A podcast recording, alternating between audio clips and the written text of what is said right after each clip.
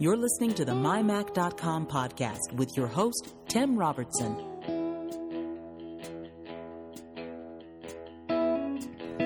This week we interview Harry McCracken, creator of the Technologizer website.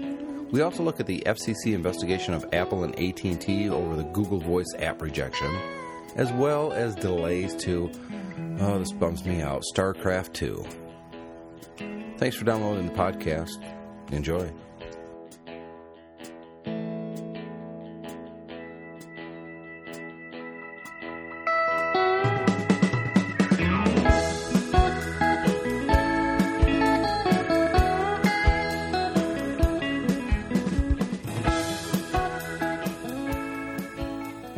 Name is Tim Robertson. I host the MyMac.com podcast. This is episode number 252 of our weekly show. And joining me, as always, is David Cohen from the UK. Oh, wait, no, David Cohen from Tennessee. That's how we're going to introduce you. That's right, on. Nashville. Nashville. Okay, I'm waiting for you to explain that to me. You don't remember? Well, I it- said it's, it's your it's your southern drawl. it, yeah, you just sound like you're Oh. from. no? Well, shucks. Wow, that's really bad. Don't ever do Yeah. that again for the rest of your life. Right now, everyone from Nashville is uh, is starting to uh, write down their death threats. That's right. Uh, Guy Serle, you're also here. Yes, yes, I am. Wasn't expecting you, so I'm glad you made it. I'm glad I made it too. Good to be here. You know, a year ago, almost exactly to the day, um, I think we're off by like uh, four days, but you know how the years go. It's we don't record the same uh, Right. on the same date. We we go by day, which is Thursdays. But uh, a year ago, we had an interview with Harry McCracken, and he was just launching. Go ahead and save it. Say it, guy. Come on. Uh, the Technologizer. I was trying to catch Very you. Very good. And Scared me. I thought it would be great to have you back, Harry. So welcome to the show. It's good to be back again finally. So it's been an entire year. When you were last on the show, this was a brand new venture for you. Obviously, you couldn't predict whether you'd be still doing the same thing a year from now, whether uh, PC Mag would fall down on their knees and beg you to come back. You didn't know what was going to happen. PC World. PC uh, World. Well, it's it's kind of amazing. I mean, when I when I decided to do this, um, I thought it was a good idea, and then the media world kind of came crashing down, really within a few weeks of, of me getting going, and it's been an interesting experience, uh, and a really good one. I've been having the time of my life. And oddly enough, when I when I left PC World a year ago, it had two major competitors in the print world, PC Magazine and Computer Shopper, and those guys are both gone. And so PC World has has managed to uh, hang on and is the the the last um, Last sort of man general- standing kind of thing. Yeah, it's the last sort of general interest computer magazine standing, and it's and is doing surprisingly well given what the magazine business is like. so, did you have more success in this last year than you were expecting, or is it kind of right on plan for you? You know, I'd say for the most part, it's it's tracked pretty closely to what I anticipated. It, it certainly turned out to be a more challenging time uh, in the media business, just in terms of advertising. But things are things are going well in, in terms of traffic and visitors. It's very close to what I expected. Uh, there, there have been a lot of pleasant surprises and things I didn't anticipate, like you know, for instance, Twitter turning out to be really a, a pretty major part of of how Technologizer communicates to the world.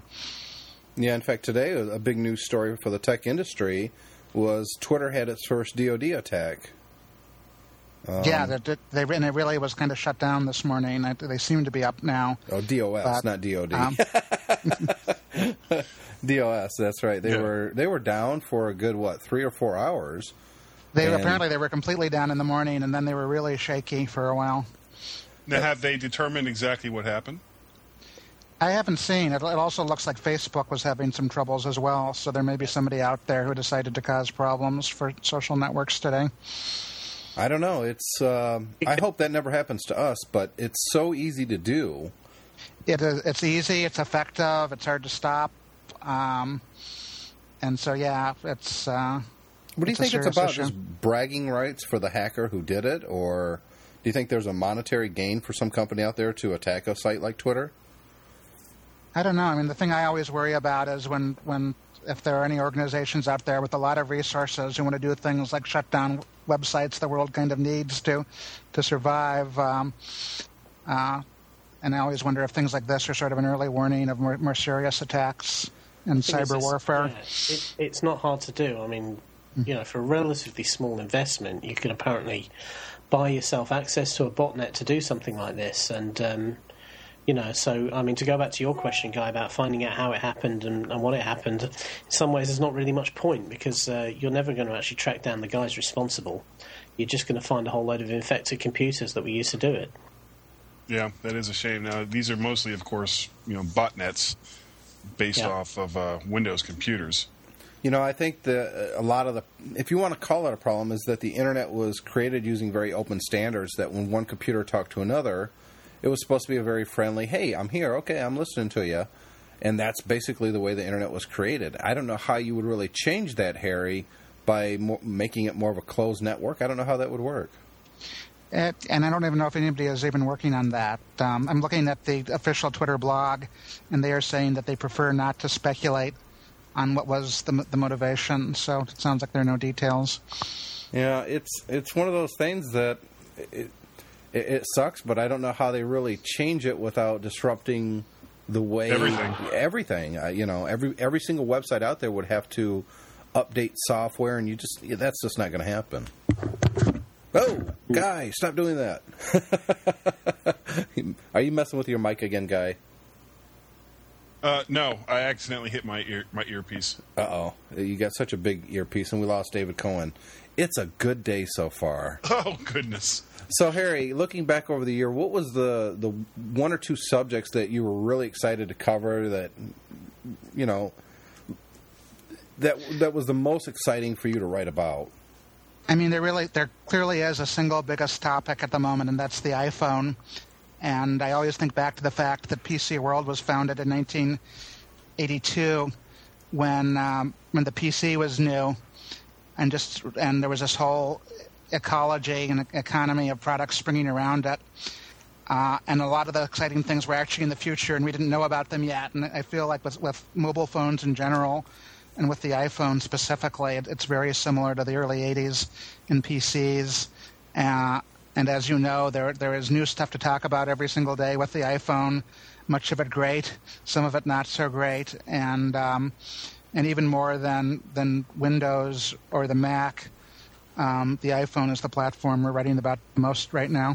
It seems like we're talking about it here on this podcast a lot more than I plan to because this is, you know, the My Mac website and podcast. But you know, the the iPhone is kind to kind of became part of the whole Mac platform. It's it, they don't feel like two separate things to me. Do they to you? I, you know, it, certainly technically there are some differences as well as all the similarities because it's the same core platform. But I mean, I'd say as as Apple products and Apple operating systems, spiritually they're really close and, and they come out of the same philosophies. And and the the iPhone is having a similar impact today as the Mac had um, back in 1984 in, in terms of just changing the game for the whole industry in uh, in the blink of an eye by being way more impressive and way more ambitious than, than stuff that had appeared before. What is it about the uh, iPhone that you're enjoying? Obviously, you, you own one. Is it broadcasting from the iPhone? Have you tried that yet, or is it something that's interesting to you? Uh, haven't done that. I mean, I'm basically I'm kind of using it as, as a Swiss Army knife. I take everywhere with me. It's uh, it's my communications device.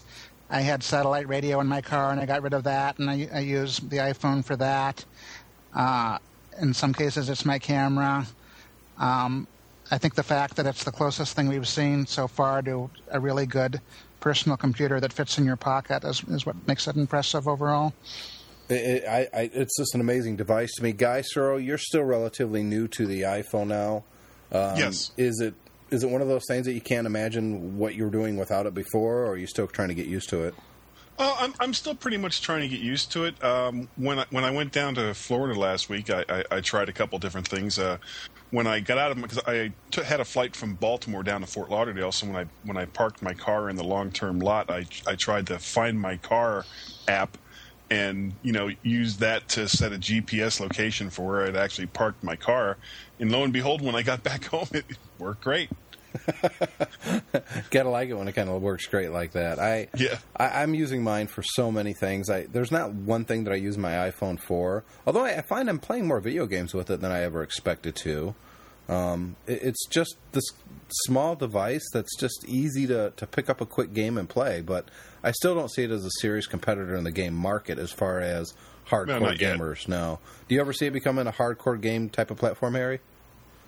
Um, I I tend to think not, but it's, it, ultimately there are a lot more casual gamers out there than there are hardcore gamers, and you know with with stuff like the Wii, we've seen um, the power of appealing to more casual folks. Um, I think there's still some, there's still some issues with the fact that the iPhone doesn't have game controllers, and there are some games that work really well with touch, and others that don't.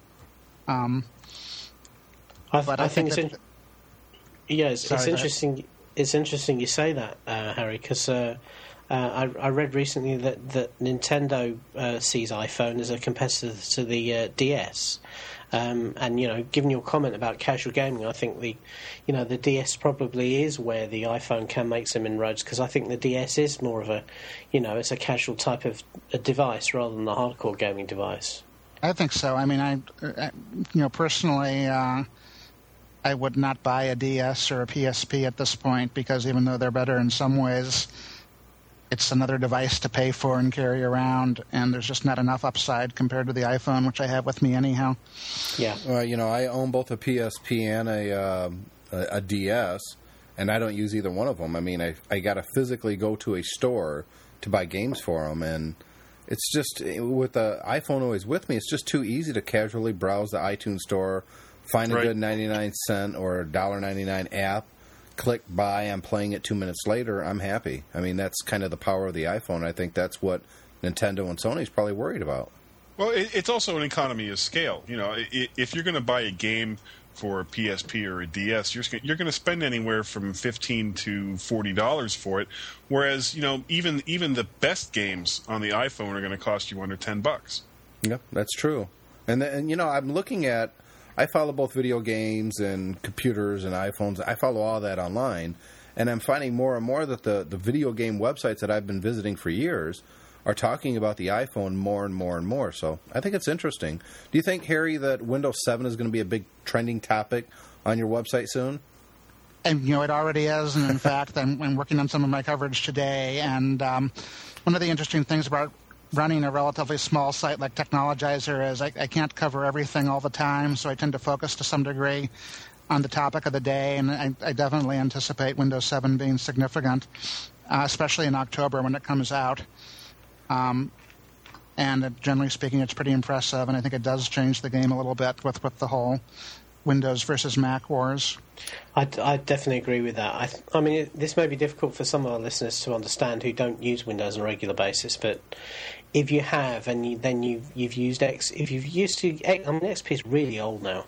If you then have tried to use Vista, which is really quite slow and clunky, and then go to Windows 7, which really has all the best bits of Windows Vista with the performance of XP, um, you know, it really is a you know a pretty solid piece of work, and um, you know, it, I I think it is going to be quite a big success for them. So, Harry, looking at some of the content up on your website, uh, great PCs of the early 80s, where did that come from? You know, the, the one topic that people seem more excited about than new technology in a lot of cases is really old technology. and because people just love to think about the, the, the uh, computers that mattered to them over the years. And so you'll, you'll see that most of the stuff on my site that is not about brand new stuff tends to be about old stuff. I, I have a story up today which is primarily just images of old mice and other pointing devices in patent form, some of which probably never were made, and others of which were made but failed. And, and that thing is a blockbuster on the site. Um, so I do quite a bit on, on sort of nostalgia. So you think technology nostalgia is, is the new black? it's, the new flavor? It's just reliably popular. We also discovered at PC World that, that people love to read about old stuff and, and to talk about it. Yeah, when we talk about older Macs on this show, we generally start to get a little bit more feedback than we normally do. So I think that people do enjoy talking about those old machines. Even the people that are uh, relatively young in their early 20s that listen to the show, a lot of them are going up to eBay and they're buying these old machines. It's it's I don't know what you would do with an old Mac SE, but I'll occasionally go up to eBay and look, and I can't believe how many people are bidding on old Mac SE motherboards. In fact, I just saw that on my uh, my iPhone eBay app. I was just looking for Macintosh stuff, and I saw a a motherboard for Mac SE, and it, it was like forty something dollars. Six different people had bid on it. That's crazy. I keep forgetting that there are plenty of adults, you know, who, who were not alive back in the early days of the Mac and the early IBM PC and, and the Apple II and the TRS-80 and and some of the people who know the most about those old computers actually weren't alive the first time around. Yeah, it's it's kind Yeah. of funny. I suppose one of the things is that you know if, if you were around uh, during that first wave, I mean, I remember there was a lot of fantastic stuff that you just couldn't afford to buy. I mean, it was it was all hundred you know hundreds or thousands of dollars to uh, to buy a lot of those early systems, and nowadays when you can pick them up on, on eBay for, for you know what what's effectively you know small change. Um, you know, there is something to being able to go and get something that you aspired to own when you were younger, and actually actually possessing one.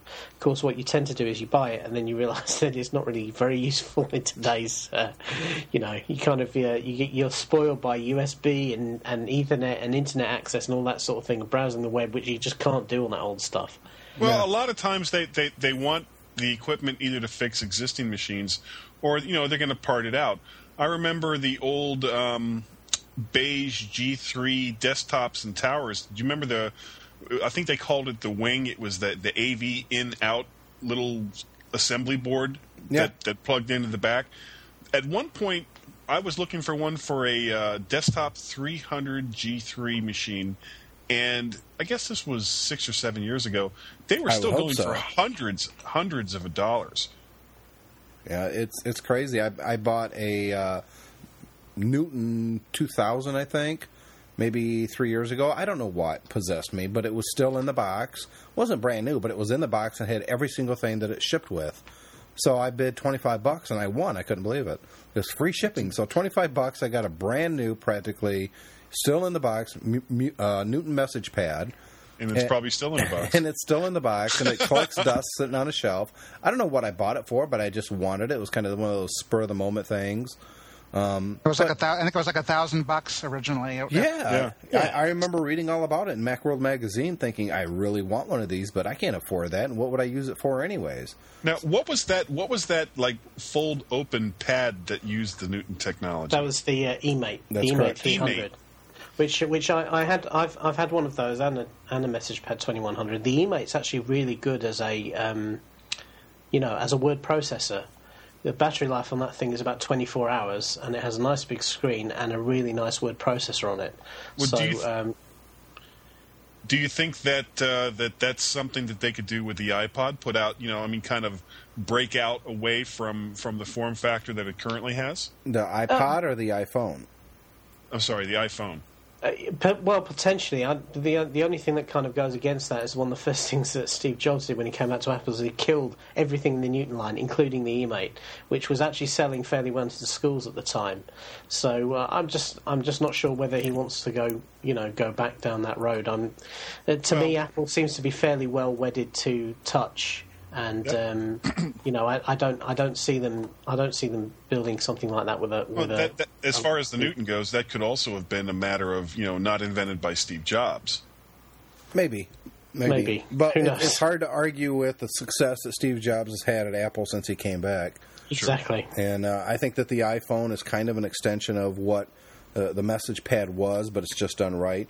So speaking of rumors and stuff like that, Harry, do you think that this fabled tablet Mac is going to be uh, a trending topic at all on your on technolo- technologizer? See, now Oh. I'm, I'm tongue tying myself. Do you think that's something you guys are going to be talking about? It already is. I mean, it's it's another classic example of the fact that with Apple, people start to talk about products before we even know whether they exist or not, and and at first you just sort of speculate about it, and uh, and eventually, usually, the product comes out and you can start to talk about it in its real form. And it, I think the biggest question right now is not so much whether there will be a tablet, but whether it might show up next month, or whether it's going to be next year sometime. And over the past couple of weeks. there was one publication that said def- definitively that it would be shipping, but not until next year. And then another one said definitively that it would be shipping in September. So um, who knows?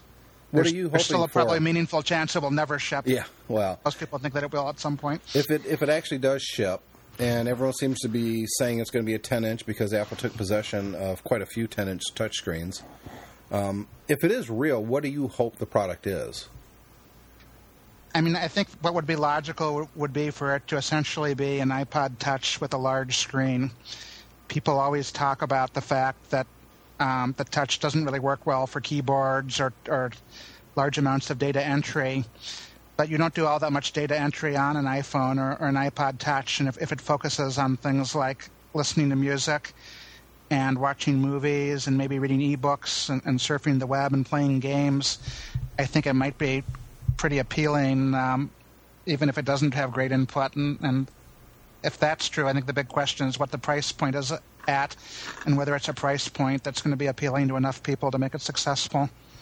It's been in the rumor mill for geez, Years. Yeah, since we started this podcast, people have been talking about some kind of a tablet Mac. So I mean, it's been a long time. I don't know. I'm hoping that it happens, but if it does happen, I, I have to assume that Apple knows what market to position it in, and uh, it doesn't seem like Apple could do a whole lot wrong right now, except I don't know, maybe App Store app approvals. Harry, a lot of news lately about that. And there was one piece of good news today. I mean, maybe the the, the first piece of good news, which was um, um, Phil Schiller talked to John Gruber from Daring Fireball, and sort of for the first time said that Apple is is fallible, and they do make mistakes. Uh, and they're trying at least to learn from those mistakes and, and do better. And it, it is not often you see Apple concede that they're not perfect, and, and at least try to learn from the things they do wrong. And and and uh, and that was a good feeling. And I, I keep saying over and over again, I've, I've written many times about issues with the App Store approval process that um, where I think Apple is really doing a poor job. But I always come back to the notion that in the long term, they will probably do the right thing simply because doing the right thing by consumers in the long term is, is important for Apple as a business because they're going to be competing against Android and the Palm Pre and the BlackBerry. And if, if, if they ultimately don't do the things that serve consumers, it's going to be an issue for them too. And I, I think they get that. And therefore, long term, they will get it right. So going Do you back to go ahead, David. I was going to say, do you think the um, the fact that the FCC are now investigating the approval process around the, the Google Voice app has played a part in their um, in their you know sudden apparent realization that they need to address this issue more robustly? That I don't know about, but I really hope that Apple kind of decides that rather than get really bogged down with, with legal problems, it, it makes sense to err on the side of openness. Uh, we'll see. I, I would love to be a fly on the wall at Apple uh, as they figure out how to respond to the FCC issue. I'm, I'm not enough of a, a lawyer or a, uh, a regulator to know whether what they're doing is in fact a violation of FCC rules, but it, but I I do like the fact that uh, the government is at least looking into it. Getting back to Technologizer, I noticed that you're not the only writer on the site anymore. Yeah, we. I think maybe when we last talked a year ago, I was, and I, I have several folks who write for me uh, every week, and guest contributors as well too.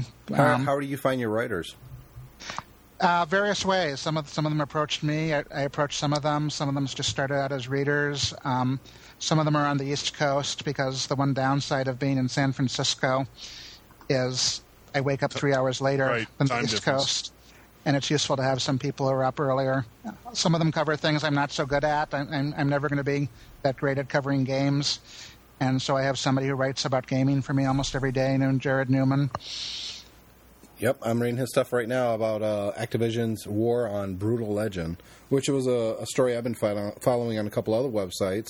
And to come up to Technologizer and, and see it, it's like, hey, look at that. It- I mean, ba- basically, I can't let the gating factor for the site be that there's only one of me. I, I, you know, I can never go from doing five posts a day to ten posts to twenty to thirty to forty on my own. And even though I kind of, I intentionally am staying relatively small. I'm not trying to flood the market, but I do want to grow. And to do that, I need to have other good folks writing for the site as well.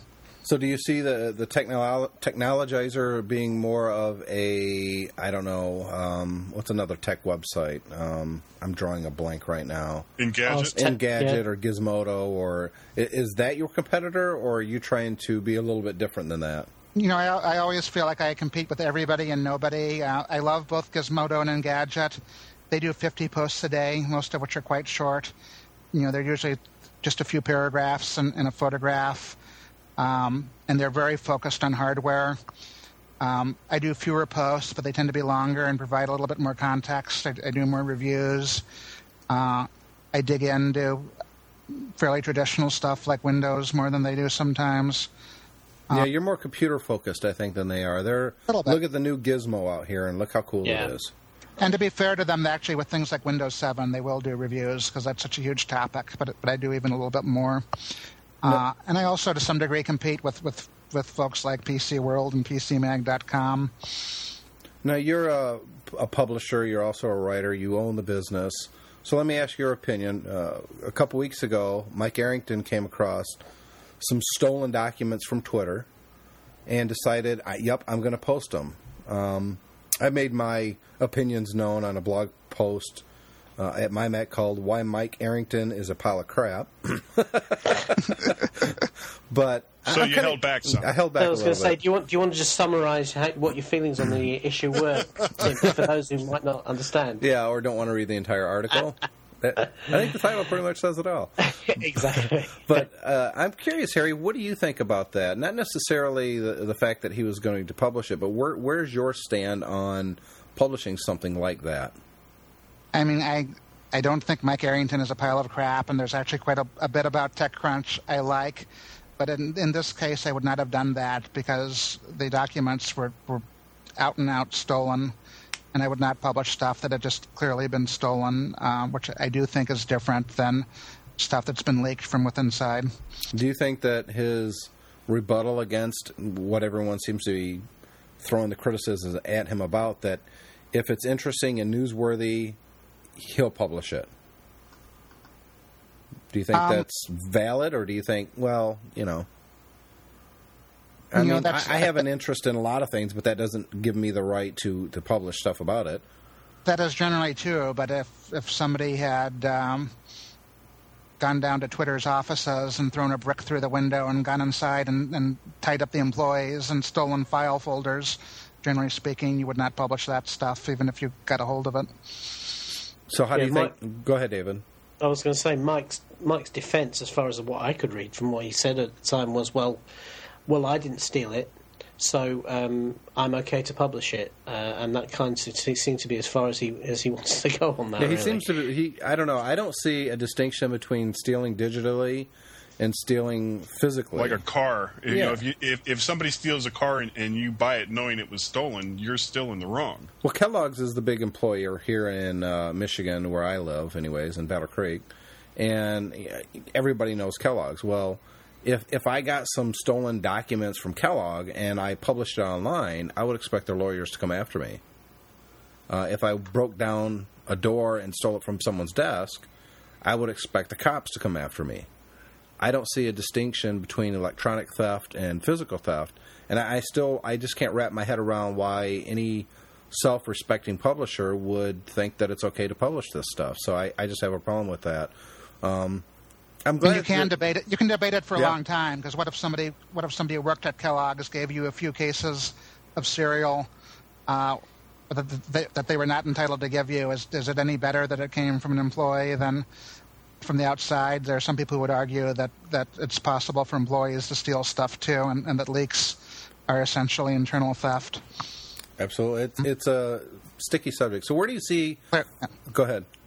And nobody is going to say that that uh, the journalist should not report leaks from inside. Uh, obviously. Right. I don't know. It's a it's a Well, touchy doesn't subject. that doesn't that kind of depend on, on, on what's being leaked? I mean, if the, if the documents that were leaked had something to do with criminal activity, then you know, yeah, I wouldn't have that much of a problem with, with it going online. But it, it but if it has to do with how that business operates and, and, and what it is that they do as compared to other sites, then uh, then no, it, it probably shouldn't have been you know put out. Well, one of the interesting things about the whole Twitter thing is it, it turned out the documents actually were not all that interesting, and they mainly confirmed things we knew, and it all kind of died down really quickly. Yeah, thank goodness. So a year from now, if we actually chat again, where do you see Technologizer?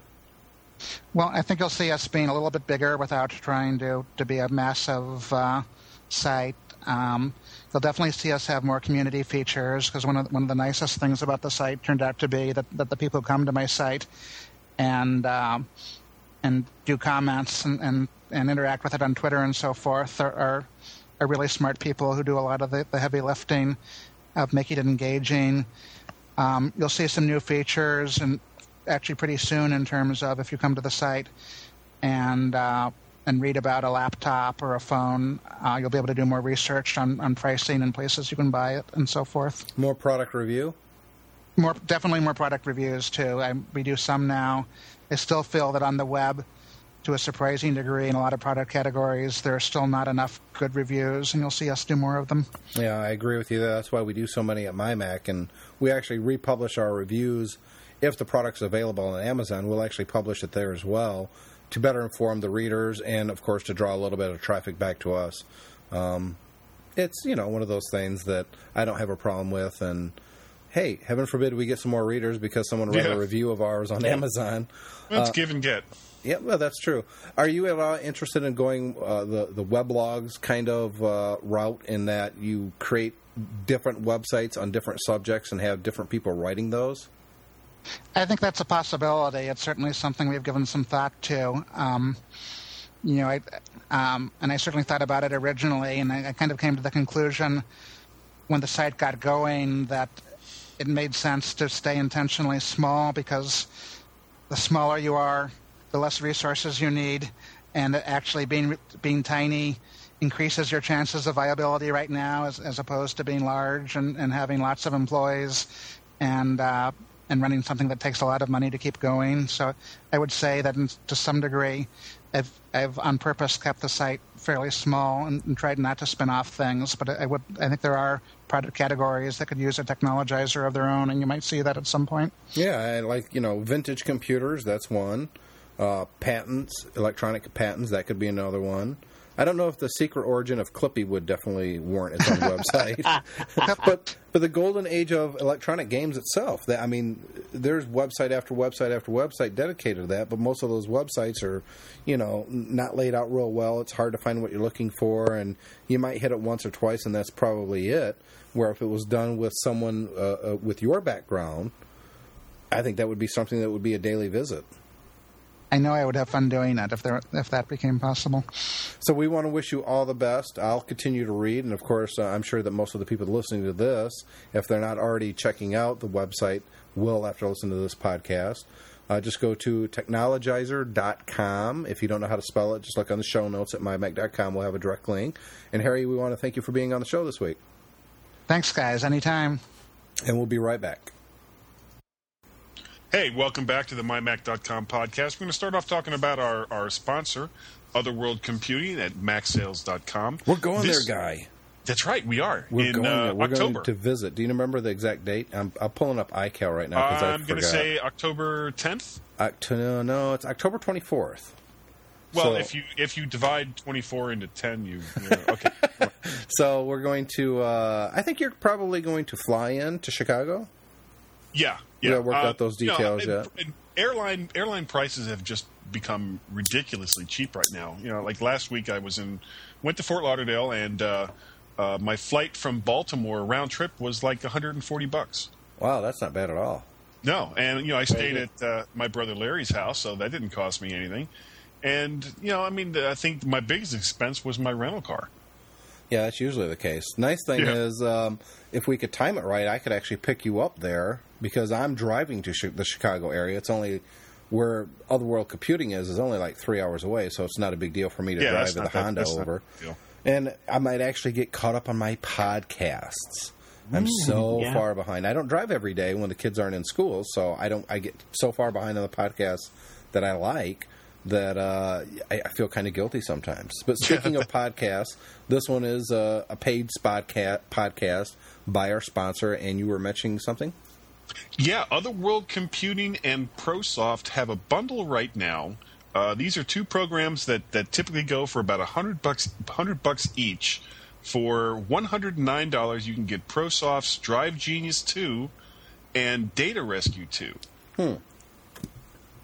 Now I have to say, um, before I replaced the hard drive in the MacBook Pro that I've talked about in the last couple shows, Right. uh, I wanted to limp it along for a while, and it was Drive Genius was the only thing that was helping. Uh, usually, ProSoft makes great software. I think with Drive Genius 2, they made great, great software. It's just, it's so fantastic, guy. Um, Yeah, and and it's gotten it's gotten great reviews from you know Mac Life and Mac World all you know for all for all these years and, uh, and mymac.com. You know, you get you get powerful management tools, you get maintenance tools, optimization tools. It's just it's just great, and and it doesn't really require a lot to run. It, and the, the, the way they have it laid out, it, it's very visual, so you, you don't really have to you know get out the manual as oh well how does this function work? You know, it, it's all pretty much laid out right there in front of you. It's great software, and I'm, uh, you know, we did something real special at the last Macworld Expo and the one before that, where we actually did a contest in their booth on the showroom floor, and we got to meet pretty much all the people behind ProSoft Engineering. Right. And there's some great people that work for that company, and I have to say, you know, for for us to be able to talk about their product, even if they have to buy it through MacSales.com, which is what I prefer everyone listening to this do, for obvious reasons. Follow the link from mymac.com over. Um, Right. it, it's it's simply fantastic software, and the people that are behind this software, seriously, guys, they're really really great people. Now I don't say that because they've spent money at MyMac before, because that doesn't entitle them to to get a favorable Any special treatment? no, you don't get a favorable opinion from me just because you send me a check. I'll make up my mind by the, you know, who the people are, what the product is like. This is a good company with good products, so I'm, I'm happy Yeah. to to Yep. promote it. So Well, And- and, and and the, yeah, the other think- program, the other program as well, Data Rescue Two. I had a, I had a hard drive in my old uh, G4 tower that was just completely hosed, and the only thing that that brought it back and allowed me to get all my stuff off was Data Rescue. And I, yeah, I think it's worth saying with, with this sort of product, it's it's tempting to say, oh, you know, if I ever need it, then I'll buy it. But actually, if you're having a problem with your drive, that's too late. You don't. You're not going to want to wait. And with these sorts of products, you want to buy it. Buy a retail box copy because then you get a bootable DVD, which allows you to boot off and actually run the thing uh, against a failed drive or a damaged drive, um, and that's I mean, you can you can buy this stuff direct from ProSoft uh, and buy it online and download it, but then you have to pay extra if you want to get a DVD image. Then you have to burn the DVD image, and you need to have a working computer to do all of that. Yep. So, you know, Yep. if you ever think, you know, if you're the sort of person who, rather than uh, if you get a failed pro- a problem with your with your Mac, you're going to take it up to an Apple store and let a genius sort it out. If you think you're going to sort it, try and sort it yourself. Do yourself a favour. Go out and buy the software now. Stick it on your shelf, and then when you need it, you'll have it. Yep.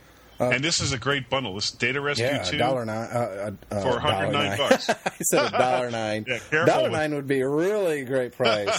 I'd buy everyone a copy for that price. Right. Drive Genius 2 and Data Rescue 2, both from ProSoft Engineering for $109 For- from MacSales.com. So, a couple programming notes. Next week on show 253, it's going to be a listener invite. We're going to have Justin Bryce on the show. I'm looking forward to talking with Justin and learning about him and his computing. And he actually had a podcast, guys, so we'll talk to him about that. And uh, next week, also, I'm hoping that by the time the next episode of the podcast comes out, this will be done. So we'll we'll, uh, we'll see. But I'm going to do a video review, which I've been wanting to get back into some, but I just haven't recently, like in the last year.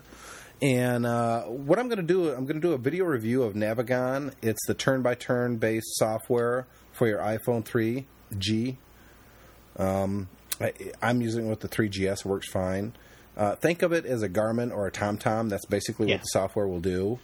And, And this is this is the first of two or three different uh, of these sorts of turn-by-turn products that are now coming out with the 3.0 software. Yep. So um, it'll be interesting to to hear what your take on this one is, and then maybe look at some of the others as as and when they are launched. Yes. Now that's software only, right? That is software only. I, you know, I was really looking forward to the Tom Tom, but then when this one popped up out of the blue, I didn't even know this one was going to be out there until I got the PR message and then uh, a review copy of the software. It's hundred bucks, but I believe it's still sixty nine ninety nine right now, introductory price. Uh, they sent me a, re- a review copy, so I didn't have to pay for it. And because honestly, I probably wouldn't have paid for it um, without Yeah, 'cause you- seeing you a have a review. GPS, I have a? GPS, but you know, it, it's such a pain in the butt to carry my GPS with me all the time. So the only time I take it is when I know I'm going somewhere where I don't know where I, you know, I, I don't know where I'm going to go. And a lot Uh, of times the- I'll actually be in the car and someone will say, "Hey, can you stop by this place?" And if I don't know where it's at, well, with the GPS Yeah. built into the phone, it's simple. yeah, as long And as the- you know the- the address, you just plug it right in. The other thing as well is that with a, um, w- you know, with a standalone GPS, that's not that's, that's not the sort of thing you want to leave in the car when you park it up. No, because, it's a theft magnet. Yeah, exactly. So uh, having it in the phone is a very nice solution because that means obviously you don't leave your phone in the car, so it's always not it's always not in the car. As long as you get rid of those sucker marks on the windscreen, in Yes. case the uh, Yeah. the thieves decide just to put a window in and see if you've got one hidden away in the car somewhere, you'll be okay. Yeah, Well, the other nice the other nice thing is it's one less thing you have to carry.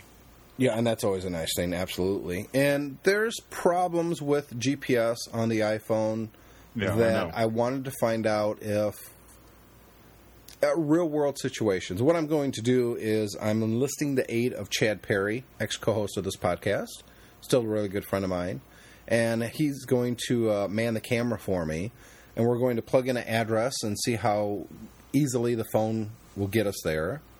Uh, we'll do a couple tests while we're doing it. We'll have someone call me, and uh, because if it's software only and you can't have background apps running on the iPhone, what happens when you get a call? Right. Um, or if you're using your if you're using it as an iPod. That too. Does, yeah, will it will it interrupt your music momentarily to tell you that you have a turn coming up? Yep. So we're going to do a video of all that so everyone can see with their own eyes and hear exactly what happens. I already know what's going to happen in all those situations because I've been using the program for a while, but Yeah. I'm, I'm not going to give it all away here on the podcast. I'll talk about it on the podcast after the video is reviewed. Uh, and and you know, as I say, there are other products coming as well. So we'll, we'll- you know, I'm I'm, I'm going to be looking at, at trying to get hold of so a British one called Copilot that uh, that has just recently uh, hit the market here. Uh, and uh, again, that's a software-only product, and then obviously we'll have to see what we can do about the TomTom when that finally launches, because that's hardware as well. Yes, and uh, you know, even if they don't want to, it depends on the price. But you know, if it's a hundred bucks, I'll buy it myself personally. If it's two hundred bucks, mm, I don't know. We'll have to see. I mean, that's a lot of money. Yeah, it is. Yeah. Uh, happenings up on mymac.com right now. We've got Maxpiration number 115. Donnie Yankelo has an ITV hybrid. He switched over to Verizon Fios and he wanted to, uh, you know, get the ITV working again. And he came up with a solution. Uh, it's a pretty good solution too. So that's definitely one to read if you have Verizon Fios and uh, looking at or already own an, an ITV. Uh, Trend Smart Surfing for Mac this is a good idea. This is a product that I think more Mac users don't have but need. Uh, it kind of protects you on your computer from phishing scams and stuff like that. You know, Mac users are very content that we don't get hit by viruses, guys. And it's true. We we we really don't have to worry about viruses or malware and stuff like that. But there's other problems that we can come across as easily as PC users, especially phishing. You know, you, you click a, a link thinking it's going to take you to your PayPal Bank account. America or something. Yeah, and it's really taking you somewhere else, and you it, it even looks like it's taking you to the right address in the toolbar. This is the kind of program that will protect you from that. So, uh, Gil Polson did the review. He gave it a four and a half out of five, which is just fantastic score. Definitely go up there and read the software and see if it's the type of software that you want to. Uh, go up there and read the review and see if it's software that you want to pick up for your machine. John Dombrowski did an N plus wireless route with router with USB storage port. Interesting. And Donnie Yankelo's McAlley's. I don't know why I can't say McAlley's right. It, it just I want to say Mac, and then I want to say Alley. It's two separate words, but it's McAlley's. I- we had that problem in the uh, what was it the oh geez um, Expo guy when we were doing the uh, talking to him on the showroom Oh, floor. Oh, oh, yeah.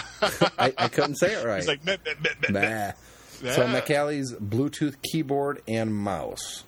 So those are the latest happenings. Have you guys noticed that we've got some uh, new blogs from Otherworld Computing on the site? Yeah, I saw those, and um, you know, I, I thought they're quite interesting because I've I've been receiving email from from OWC, uh, sort of highlighting these things, but it was good to see them start coming up on our blog as well. Well, you know, I, I go up to their website to read these blogs because they're very interesting. And I finally talked to them and I said, you know, we have this blog thing on our website. This is useful information that anybody could use. Um, I will turn on blog access for you guys if you guys want to start posting some of this content on our website. And they they did it. And we did the same thing with Small Dog Electronics back in the day as well. So I'm happy to, you know, yeah, it's an ad uh, in a roundabout way, but it's useful information that Mac users can uh, really benefit from. So it, I'm happy to have that posted up on mymac.com. Uh, before we wrap up the show this week, uh, we had a couple topics we wanted to get into, and we talked about um, one of them with Harry, the FCC investigation. But let's talk about that a little bit more, David. Yeah, I mean, for for anybody who's not who's not seen this, there was a this this kind of kicked up at the end of last week. Uh, there's a an application that was submitted to the App Store called Google Voice from Google. Um, and this is a companion application to the Google Voice service that used to be called Grand Central. It's only available in the US at the moment. And what, what Google Voice is is kind of a a virtual phone for your phone. So it's a virtual number. Uh, you could get assigned a new phone number, uh, and it uh, effectively it uses sort of IP conversions to route calls to whatever device you want it to route to. So you have a single phone number, you can put that in your business card, and then whenever anybody calls it, um, the uh, that goes to the Google Voice server that will then forward the call to wherever you want it to go to, be it's your iPhone or your your home phone or maybe your Skype account or something like that, whichever way you want to do it. But obviously that's incoming calls. If you want to send reply and, and, and it's got voicemail and transcript, it will transcribe voicemail to email and all sorts of very cool IP f- uh, phone features. Obviously, if you want to return those calls and reply to those calls, you want the number that the uh, the recipient of the call sees to be your Google Voice number, not your iPhone number, your home phone number. And the Google Voice app uh, allowed you to do that and to control your Google Voice account. And Apple pulled it from the App Store and also pulled a um, a separate third party program somebody had written to do the same thing with Google Voice um, because they said it duplicated functionality on the phone, um, on the iPhone. But obviously, that's kind of a bummer for people because you know they really want to be able to integrate Google Voice with their iPhone. Uh, and the rumours have been swirling around about you know whether it was Apple who pulled it or whether AT and T put some pressure on to pull it because they've put pressure on in the past with other. There was a, a, a video streaming app from uh, Also, it- was it- tethering apps. uh, yes, I think Sling Player. Yeah, Yes. Sling Player, which uh, which uh, streams streams TV from your TV to the internet. Um, they wrote an app for the iPhone, and um, and a- a- Apple uh, pull, uh, limited its functionality at the behest of AT and T, so that it only works on Wi-Fi. So um, there is a history of AT and T intervening to try and protect the integrity of their network with these applications. And what's happened is now the FCC has written letters to Apple, AT and T, and Google, basically saying what's going on here? Um, it looks like you guys are colluding to deliberately limit the market, um, which is something we're not happy with. What's going on? We're expecting uh, you to explain. And of course, there's been a series of, um, you know, backing away by uh, by all the parties, AT&T, especially yeah. AT and T, Yep. who are saying, "Oh no, we we have No, nothing we to do nothing to with do that." with that. Oh, no, We no, have no. nothing to do with App Store disapproval, despite the fact they're on record as saying they limited the Sling Player app. So it's uh, it's a bit murky, uh, and um, you know, really, I was wondering, you know, do we think that that um, AT and T is the bad guy here, and uh, you know, if Apple maybe were a bit more upfront about what their uh, App Store policy was, maybe they wouldn't be in this this situation. And you know, this is something that has been going on in the mobile phone industry for years, where uh, carriers artificially limit the applications and functions of particular handsets because they Right. want to uh, they want to engineer the market, and yet Apple and Google and AT and T, the ones who are now being investigated, um, presumably because the iPhone is fairly high profile. So I just wanted to to get your guys' take on it and think uh, what what does this really mean? You want to start, guy? Sure, I'll start. Um, it doesn't surprise me that that you know, or it wouldn't surprise me if AT and T wasn't at you know part of of the uh, the the issue here.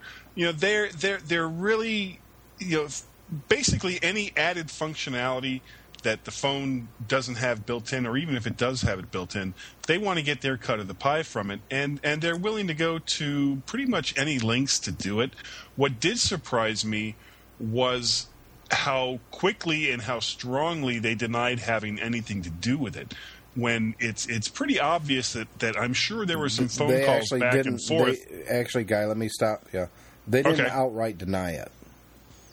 They they, they said, "Oh, we don't have anything to do with the approval process of apps in the iTunes Store."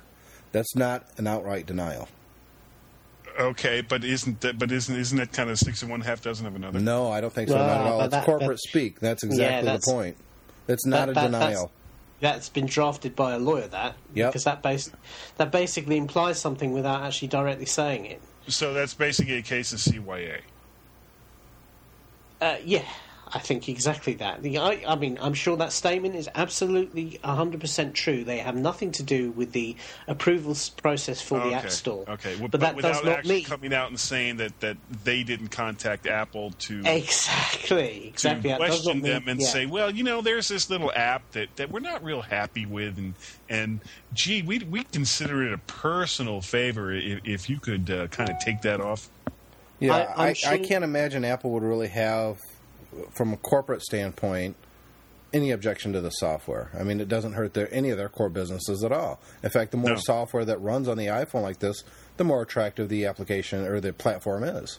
Right, they're selling hardware. I think one of the biggest problems, quite honestly, isn't this particular subject. It's or or not subject, but um, oh, what's the word I'm looking for? It's it's not this one time that this has happened. I think that the main problem with all of this is the transparency that Apple has Or doesn't have. approving or disapproving apps.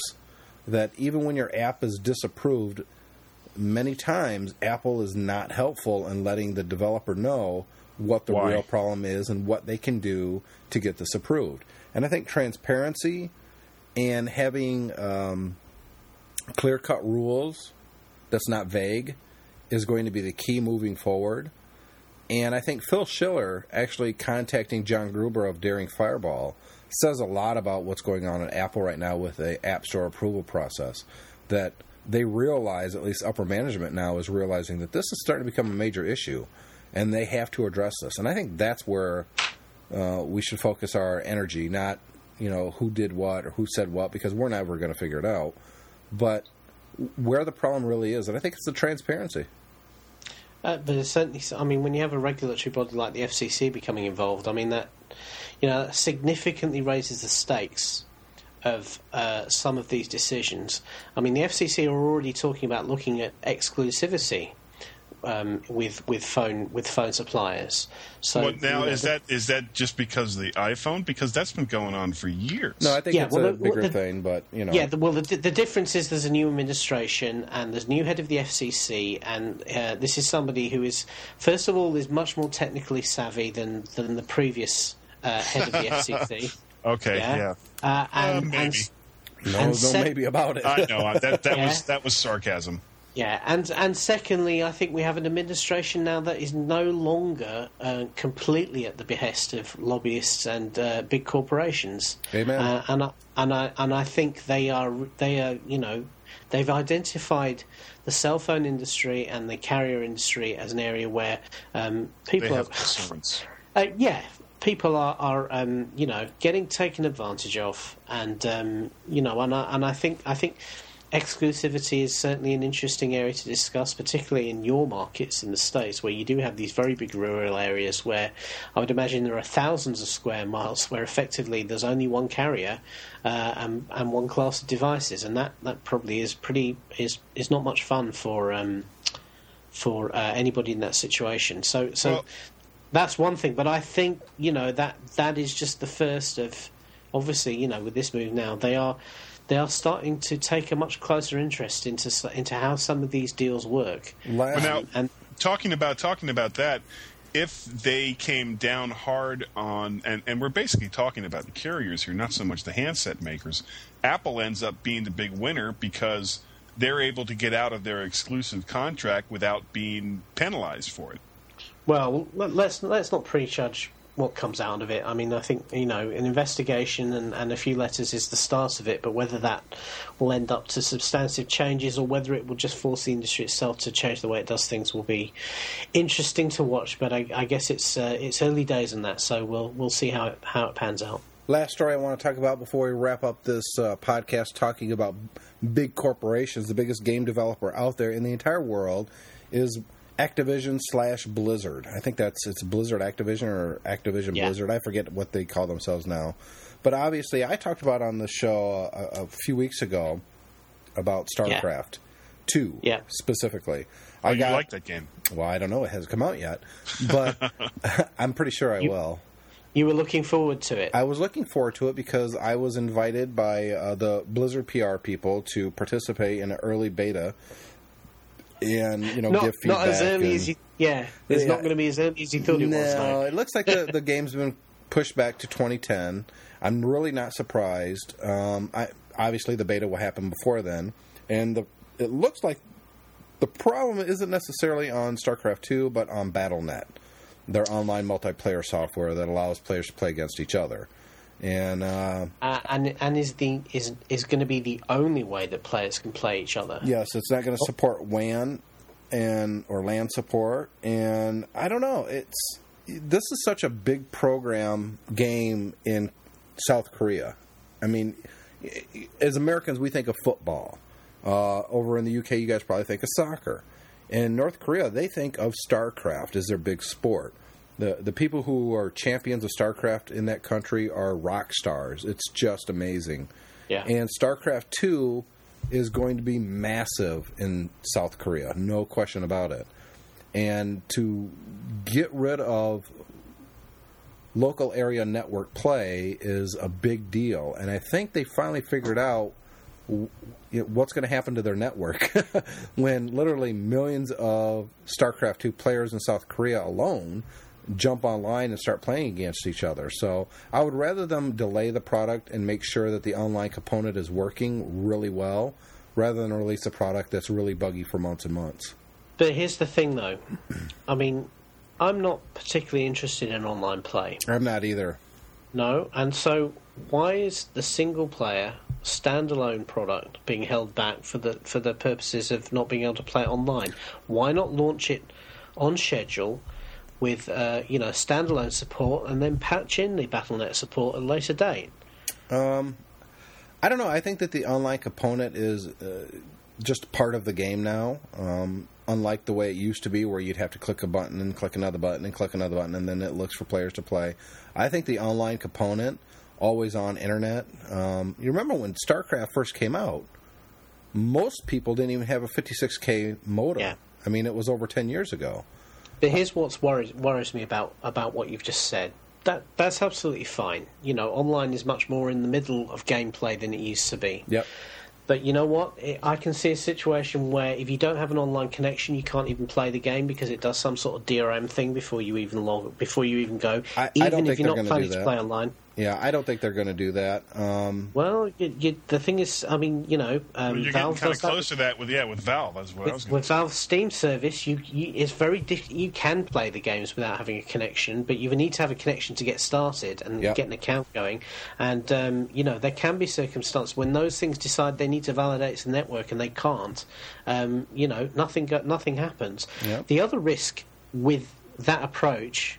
Looking at it from a corporate view, and I'm thinking of Activision Blizzard now as a as an entity rather than Blizzard development themselves is that um, you know one of their biggest properties is World of Warcraft, which is an, an exclusively online game that you play by paying a monthly subscription. What worries me is that at some point they may turn around and say, "Well, actually, yeah, you'll you'll buy um, StarCraft, but after a while you've got to have a subscription, or, or you, ha- you need to have a subscription if you need to play online on BattleNet." I, I well, they are saying that uh, you can't play on BattleNet without a subscription. Um, that's already a known So you- fact. You, so- if right, you want so to play have online, to- you have to have you have to have a, a, a valid copy of the game. Your CD Yeah. key has to work, and you have to have a BattleNet user ID. But yeah, but will you have to pay for access to BattleNet to play online? Well, we'll find out. I don't think that they're going to go the pay route. Uh, I don't think that this is the kind of game that lends itself well to a monthly subscription fee. But I don't know. We'll find out. I mean, this game is going to sell like gangbusters. And I can't imagine it's going to be cheap to run the servers for the next 10 years for people to play online against each other on this. But I don't know. It's it's one of those situations that we're just going to have to wait and see how it happens. I, I don't think they're going to go subscription online play. I, I don't. But I could be wrong. Of course, I was the guy I- who reviewed Warcraft or World of Warcraft and said, uh, "No, it's no good because no one's going to pay fifteen dollars a month to play this game after paying sixty bucks to buy the game." I was a little wrong on that. And and that's really what worries me is that actually this will be kind of a stealthy way of actually setting up a similar type of of, of service. And um, you know, I, I, the the problem I have with this really, and and you know, this is just the the final point from me is that um, you know everyone knows this game is going to be huge, and it just seems to me that it's being milked for everything it can it can be milked for. They're already talking about you know splitting splitting up the the races that you can play in there. You you might have to buy separate copies of the game or extra copies of the game if you want to play all the campaigns. Now you know all the subscription stuff is coming to the fore, and all the the free LAN stuff had disappeared. It just, I just want, I'd I'd hate to see a fantastic property like this get spoiled because somebody got really really greedy. So with that, we're going to wrap up this show. Uh, episode 252 We'll be back again next week with our listener invite, show number four. And uh, if you want to send us feedback, we'd really, really appreciate it. Feedback at mymac.com.